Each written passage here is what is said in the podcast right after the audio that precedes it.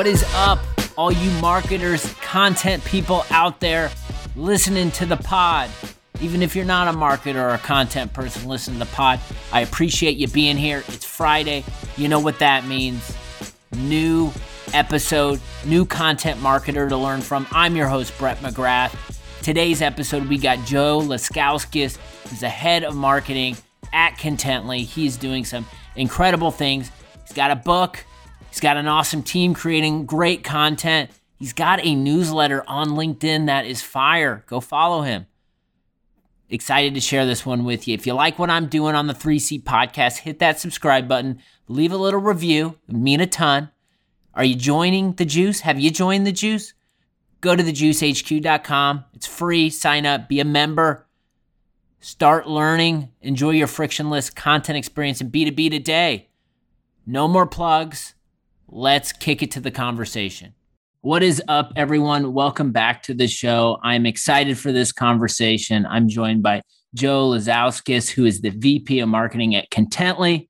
He's also a co author of a best selling book, The Storytelling Edge How to Transform Your Business, Stop Screaming into the Void, and Make People Love You. He also authors a newsletter that I have been enjoying on LinkedIn, and we're going to talk a little bit about one of his articles.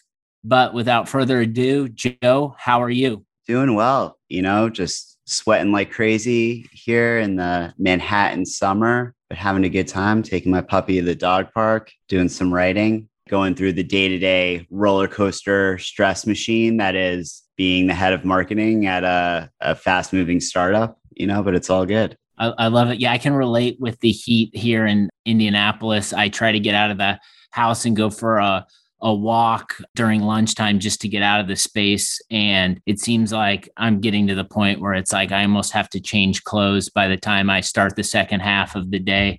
Dog days of summer officially are here. Yeah, there's definitely like a, a camera off because you're just drenched in sweat element to a lot of Zoom meetings nowadays.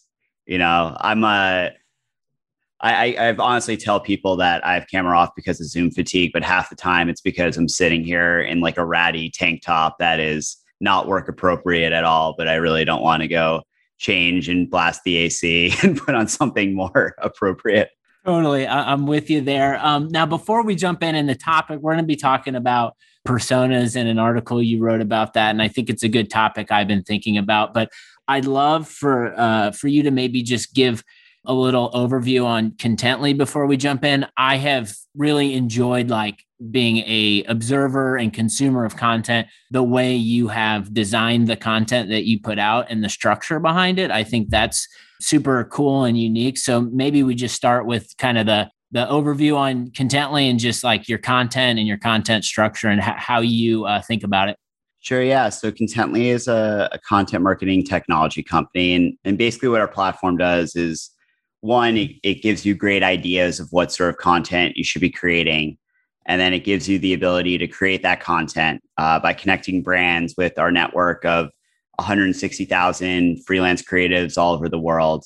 Um, the top echelon of which are vetted and trained and work with their clients, and they're incredible award winning journalists, filmmakers, videographers, podcasters, designers. So we give brands the ability to work through with those creatives through our platform, bring all their teams onto one place with lots of great tools to create really smart content and then measure its performance, see what's working, optimize and double down on what works best the next time around. So as a result, you know, being a content technology company that was founded by journalists, content's really huge for us. Like it's at the core of all of our marketing efforts. Um, really, what I see my job and the job of our marketing team is to just put super helpful, insightful, you know, fun, educational stuff out there, help people get better in their careers. And then, you know, we believe that if we do that really well, we'll build trust with people. And when they're ready to launch a content program or they want to take their program to the next level,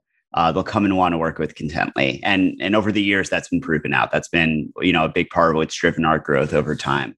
And so you know a big part of that for me is getting to do stuff like this, getting to talk to our customers, understand what's on their mind, what are they struggling with, and then figure out how we can put something together that'll help them. Like whether it's could just be a blog post, it could be an educational course, video series, podcast, whatever it might be. So content's very much at the heart of everything that we do. I love that. Yeah, it's uh it's definitely like an abundant mindset, definitely trying to provide value along the way, and I think just that makes a lot of sense to me and maybe like before we completely jump into the article, when I consume the article, and I'm just going to shout it out, it'll be in the show notes, but Ditch the Persona, Find Your Muse, something you published on LinkedIn.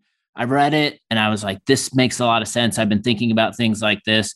And I reread it again a couple weeks later. And when I zoomed out of it a little bit, like to me, it was it, it was a big theme and topic that could have zoomed up to a macro of like things in marketing that hinder creativity. And I think um, just as marketing people, we are creatives at heart. And so that's something like that's was super interested in me that I came to and just in just reading through it is that there's so many things today that like we do as marketers that we've been doing for the last 10 to 15 years. And we don't kind of take a step back and just say like well why are we doing these things? And oftentimes the things that we're doing are things that hinder us from being creative and being value driven so maybe like before we jump into like the article itself like I'd love to get an understanding from you on just like observations, maybe just in talking with customers, talking with the market, things that you see just in terms of like the way marketing is done that we might take a step, should take a step back from and just say, like, why are we doing these things? Yeah. And I think it's almost something that's cropped up, particularly in the last 10 years, as we've gone through this very data driven obsession period. And you know, I, I love data as something that can help inform the content you're creating, what your audience wants, right? Like that search data that you see what they're searching for and questions they're answering is super valuable.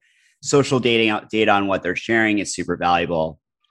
But I would argue that over the past 10 years, we've come to really heavily rely on that or the outsourcing of an understanding of our audience and many marketers have stopped actually talking to the audience they want to reach and really getting to know them. Um, and the result of that is often these very bland, generic persona documents that you get. They are given as a, that a marketing team develops, or they hire an agency to create. And you have that document, and the assumption there is that okay, now we have this persona document. Our work understanding our audience is over we have this persona, the millenniator. You know, it's a 32 year old millennial. They make $120,000 a year, drive a Subaru, are looking to have kids, unsure of their financial situation, likes to eat avocado toast. And that's all we need to know about this audience. Let's go out and let's create content for them. The issue with that is that if we actually want to unlock our creativity, if we want to create to our greatest ability, a big thing that does that is empathy for our audience, that understanding of who they are, what their challenges are. There's a big reason that basically every great artist and creator in history has talked to some extent about creating for one person with one person in mind that you write for, that you paint for, um, that you make films for. Because that practice of having a particular person in mind that you want to create for allows us to develop real empathy for that audience that we're trying to serve. And that, as a result, does great things to our brain. Uh, particularly, it releases uh, empathy, releases oxytocin. Oxytocin is a neurochemical in our brain uh, that triggers a feeling of human connection, but it's also highly correlated with the release of dopamine, uh, which is a neurochemical that makes us feel extremely good. And that release of dopamine is highly correlated with high levels of creativity. So when our brain feels really good, we're more likely to be creative, to come up with better ideas, to want to keep going on creating. It's why so many artists have binged on alcohol or drugs over time because when you're creating and you have lots of that dopamine and serotonin going on in your brain, it feels like a creative euphoria, right? We don't always get the best results out of that when we go a little too overboard. Hence the saying, you know, write drunk, edit sober. But an alternative to getting drunk at work is to simply have a really deep understanding of your audience so that when you're creating for them, it's an act of empathy. And that act of empathy is triggering the release of more oxytocin, more dopamine, and making us more creative. Um, it also just results in better stories, right? When we have someone who's very specific in mind that we know really well that we're creating for, we'll tell a more personal, more nuanced story than we will if we're just creating for this PDF document that's open on our computer or printed out on our desk with a generic stock photo and a cheesy code name. And yeah, I, I really just wanted to write this piece to encourage marketers to get out there and interview their audience, listen to their story, go out there and report on the people that they are they want to reach, right? Um, and really develop empathy for them through that process. So I think I just got more clips there from an opening statement than I've I've ever gotten on this show. So thank you for that. We can cut that up. We talked about getting intoxicated as a creator. I think that's kind of fun to think about. A lot to unpack there, Joe. Uh, taking a step back from all of that um, and focusing in on the the persona. I think you know we've all as marketers been in this these rooms where you know we're sitting there chopping it up, talking about like Molly the millennial and the things avocado toast, and you know she listens to Kendrick Lamar, and these are the things we should do because of these things. And I've been that that's been just a part of like my career, just being in those meetings and conversations. And I'm like reflecting back on it. It's like, did we do this because we're trying to create one message that can fit inside our marketing automation track so that when these people enter our funnel that we have a message that we think will cater for these people. Like it seems to me that the re- like founding reasons that we do these things is because we're trying to put it into some sort of system or thing that we think as marketers that we can scale and by scaling these things out it'll allow us to have more conversations and more things that we can maybe toss over to the fence to our sales team. Thoughts yes. on that? So I don't think there's anything wrong with personas in and of themselves. Like at the headline said that a little bit, you know, ditch the persona and find your muse. But in the actual article, what I more argued is that the idea of persona, the persona is is correct, right? There's a reason we have personas because it really pays off to have this one person in mind that we're creating for.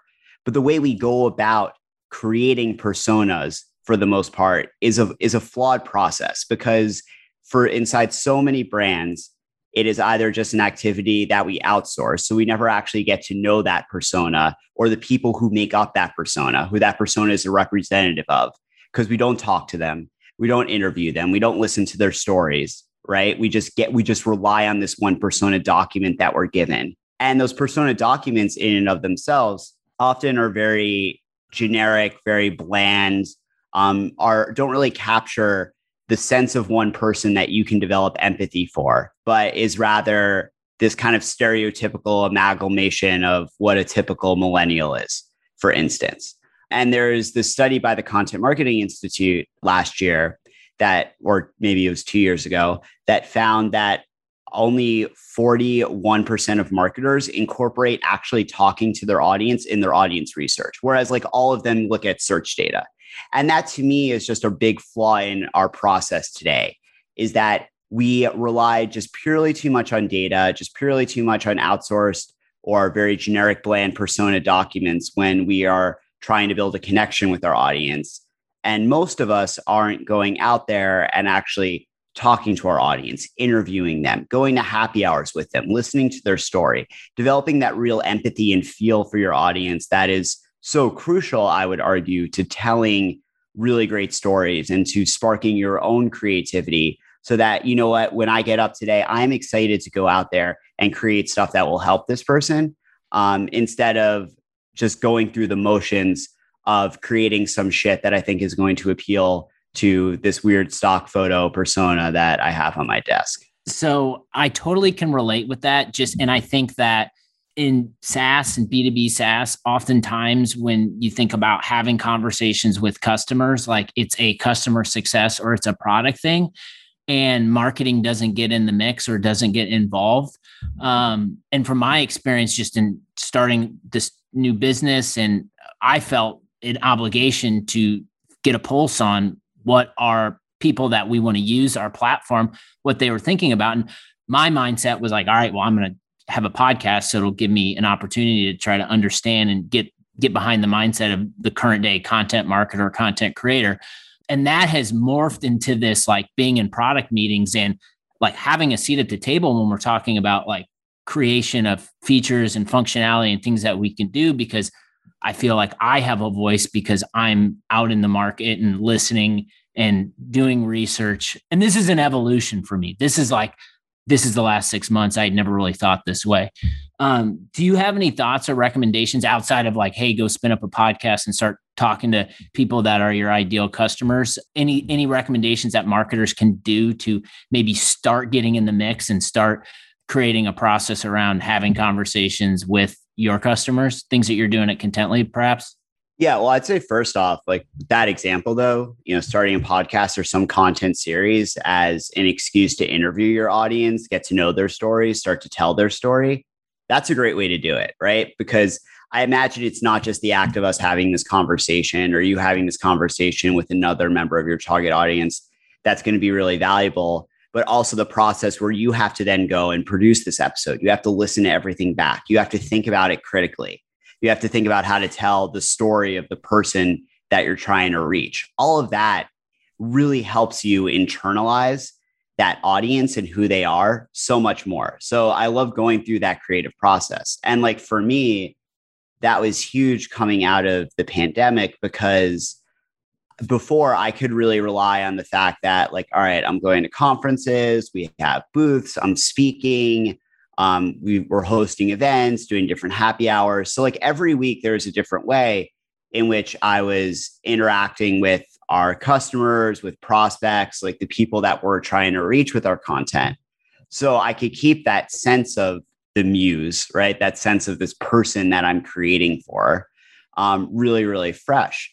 But when the pandemic hit, that changed a lot. Like, yeah, we had some virtual customer events um, but it wasn't quite the same. You don't get that serendipity in the same way as when you're on, you know, your your second vodka soda in a weird expo hall, but you're kind of hitting it off with someone, hearing about their career, what's going on inside their organization. Maybe they're telling you a couple things they wouldn't tell you normally. Um, so for me, one thing that I really tried to return to at the beginning of this year, because you know I'm a journalist and a reporter by trade before I got into marketing, is really putting that hat back on and just interviewing a lot of really smart people that I admired, listening to their story, how they'd weathered the pandemic with their content program, what they were looking forward to in the future. And that just livened up in me that sense of my muse, that person that I write for and create for every week. But, you know, I do think there's other things that you can do to get on those front lines. Like, you know, when I first took over marketing at Contently, even though I'd been our head of content strategy before, so I spent a lot of time with customers, I just spent a couple months doing a ton of, you know, what I call empathy interviews uh, with our customers to not really be pushing any particular product line or agenda, but just listen to their challenges and take copious notes. Um, I love Chorus AI, uh, this new tool that we have, because it allows me to listen in on any sales or customer conversation that we have. And it's tagged by different keywords. So if I want to hear what their our customers are saying about content strategy, for instance, I can filter by that. Um, so that's like a nice digital way to start to do it, to start just to hear our customers' voice a little bit more. So, you know, I think it's a mix. Like one content can be a great way for you to get a better sense of that audience and to talk with them. But then there's also opportunities like being a part of different you know product interviews doing empathy interviews and customer research of your own sitting in on customer calls or sales calls either synchronously or asynchronously all of that stuff is different input that can be really valuable and really help you figure out okay what does that feel for the audience that i'm going to have that's going to inspire me to create better stuff I, I love it. Uh, shout out Chorus. Uh, Natalie, uh, their VP of marketing, was one of the first uh, people on this show. I love what they're doing. Um, awesome product.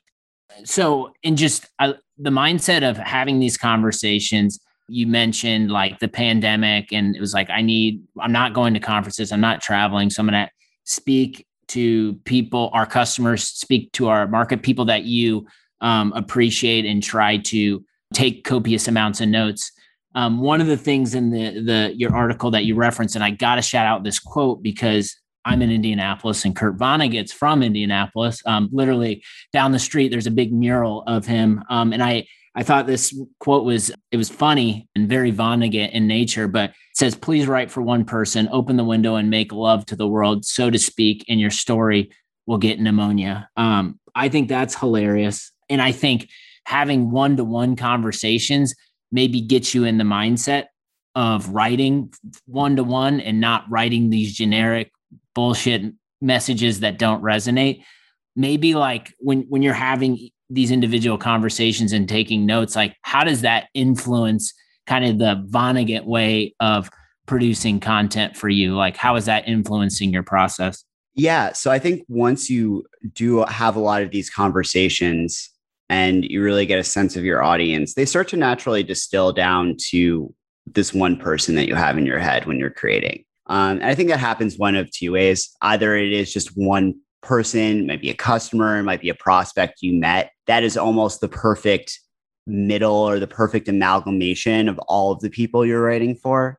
And so you hold that person in your head when you're creating, or just sort of all of those people, they solidify into that one person, well, sort of a fictional person you have in your head, which is the idea of what a persona should be. You know, is that fictional person you're creating for? But instead of it just being a list of bullet points you have read in a PowerPoint, it is something that you know and feel really deeply because you have gone through the mental process of internalizing who this person is you know what they truly like dislike what their challenges are like who they are what motivates them um, which I would argue you only really get a sense of by doing the work and having those conversations yourself instead of just reading the document, right? I love that quote because I love Vonnegut. Read like every Vonnegut novel when I was in high school, I think. I think I read like 30 in one summer when I was 16. Uh, but uh, it's also just like a hilariously weird quote, you know? Um, but, it, but it's something that brands do a lot. Like you try and please everyone, you please no one. You know, it's how so many brands end up end up writing these like 10 social media tips for small businesses articles that have been produced produced 10,000 times before and are ostensibly for small businesses, but really are for no one because they're so generic in nature. Um, so, so yeah, that that's sort of why I chose to highlight highlight that quote. That's good. Maybe we can round it out with this. I I, I think you use the catchphrase that I say all the time, um, and I love is just do the work. Like there's so much pontificating, and everyone's just like theorizing and like sharing perspective. And marketing is so obsessed with this, and it's like at the end of the day, like just do the work, like get in the weeds, like learn, fail, um, you'll you'll find some nuggets in there, and those are the things that you can re- refine and and and will make you better as a marketer and will help your organization. So, like, I definitely, as you said that, like that struck a nerve for me. Um, so many marketers that I'm talking with, like, have this mindset of like I'm the catalyst for change and co- with the role I'm in in content marketing, and I see things and I'm trying to progress, but they feel they're stuck. They're stuck within these ancient infrastructures of these B2B marketing organizations where their VPs and their CMOs got to where they were today because of using the marketing playbook that was, you know, maybe fresh five to 10 years ago. Um, what what advice do you have, I guess, for for individuals and content roles in organizations that are trying to push push their businesses forward, but it kind of feels like pushing a, a boulder up a hill? Yeah, it definitely is tough inside a lot of these large organizations. Like I've worked with a lot of them. Um, I think one thing that can be paralyzing a lot of times is how overly complex content strategy is made to be. Like you go to a SiriusDecisions conference and they present their content strategy framework and it's like 36 boxes with arrows pointing in seven different directions and it's this is the 6 to 9 month framework that you have to go through before you can start creating content. And honestly, that's BS. You just need to have that sense of your audience, understand what actions you want to inspire them to take. But then you should be getting out there and you should be creating content. Um, and you should be seeing what works, what doesn't, what resonates with people, and just keeping a really close eye on your key performance indicators and then making smart adjustments accordingly. Like just going through that almost scientific method process of being like, okay, let's test our hypothesis. Did this work? okay, why didn't it work? Let's test something new the next time around. And that's how you'll build your, your content muscles. It's not going to come, success isn't going to be perfect off the bat. You're not going to have the answer preordained off the bat, no matter, you know, what data that you have at your disposal. It's always a best guess. Um, and I encourage people just to get out there and to start creating and start trying things and taking risks sooner rather than later. And when you're inside some of these large organizations, it's about figuring out like what is a proof of concept that I can spin up with the least resistance possible um, within my organization. So, okay, what is some budget that I have access to that I can go out there and I can create something and I can create it with a business goal that really matters to that VP of marketing who's running that old school playbook in mind. Um, and then I go out there, I run this program and say, Do you see how well this performed, especially relative to these other things we've been trying? I think we should double down on this and put more money into this experiment. Um, and that's often the easiest way to grow your program inside of you know these kind of more dinosaur orgs and yeah, because if you spend so much time trying to safe proof everything that you do to ensure that that first piece of content you create is just going to be the best performing piece of content of all time the thing that your audience likes the most, it's probably not going to happen um, because it's a game of creating a lot of stuff, understanding what hits with your audience, and just optimizing um, based on the response that they give you. That's good. It sounds like to me it's uh, the the role of the content marketer in these organizations. You need to th- put on your internal marketing hat on a little bit and kind of educate your stakeholders on what's possible. Um, this has been really uh, fun. I learned a ton. I know our audience is definitely going to be taking, as you said, a copious amounts of notes and for this conversation. Before I let you go, what are you working on? What's happening at Contently? Is there? It is a marketing podcast, so you got to plug something. Oh man, what do I want to plug? Um, I'll actually plug a, a, new course that I'm working on on a, a platform called Snow Academy. Uh, Snow Academy. Uh, it's a, a, platform that was founded uh, by one of the co-founders of Contently, Shane Snow. I'm also my co-author with the Storytelling Edge, and we're launching entire Storytelling Edge series um, on storytelling skills for business. So there's variations for sales, variation for marketers and content strategists, um, variation and learning pathways for leadership. Super cool new platform, really involved courses. We spent a lot of time on um, that. We're seeing great responses with. So, uh, if you're interested in upping your content and storytelling game, uh, go check out snow.academy. Our, our CEO, Jonathan's a Shane, Shane fanboy, so he might be signing up for this and uh, he, he might take the course. Uh, All right, awesome. I love it. Thanks so much, Joe. Everyone go check out Joe's work, check out Contently, ton of insight, a lot more ground I know we can cover. We'll have to have you back on here soon. Thanks so much. thanks, Ben. I've learned so much from Joe before the conversation, during the conversation, and after it. He's a smart dude. Go check out with him and the Contently team is up to. Hit that subscribe button if you're not already. Subscribe to the 3C podcast. You check out thejuicehq.com. Enjoy the weekend. You earned it. Take care, and we'll be back next week with more 3C podcast.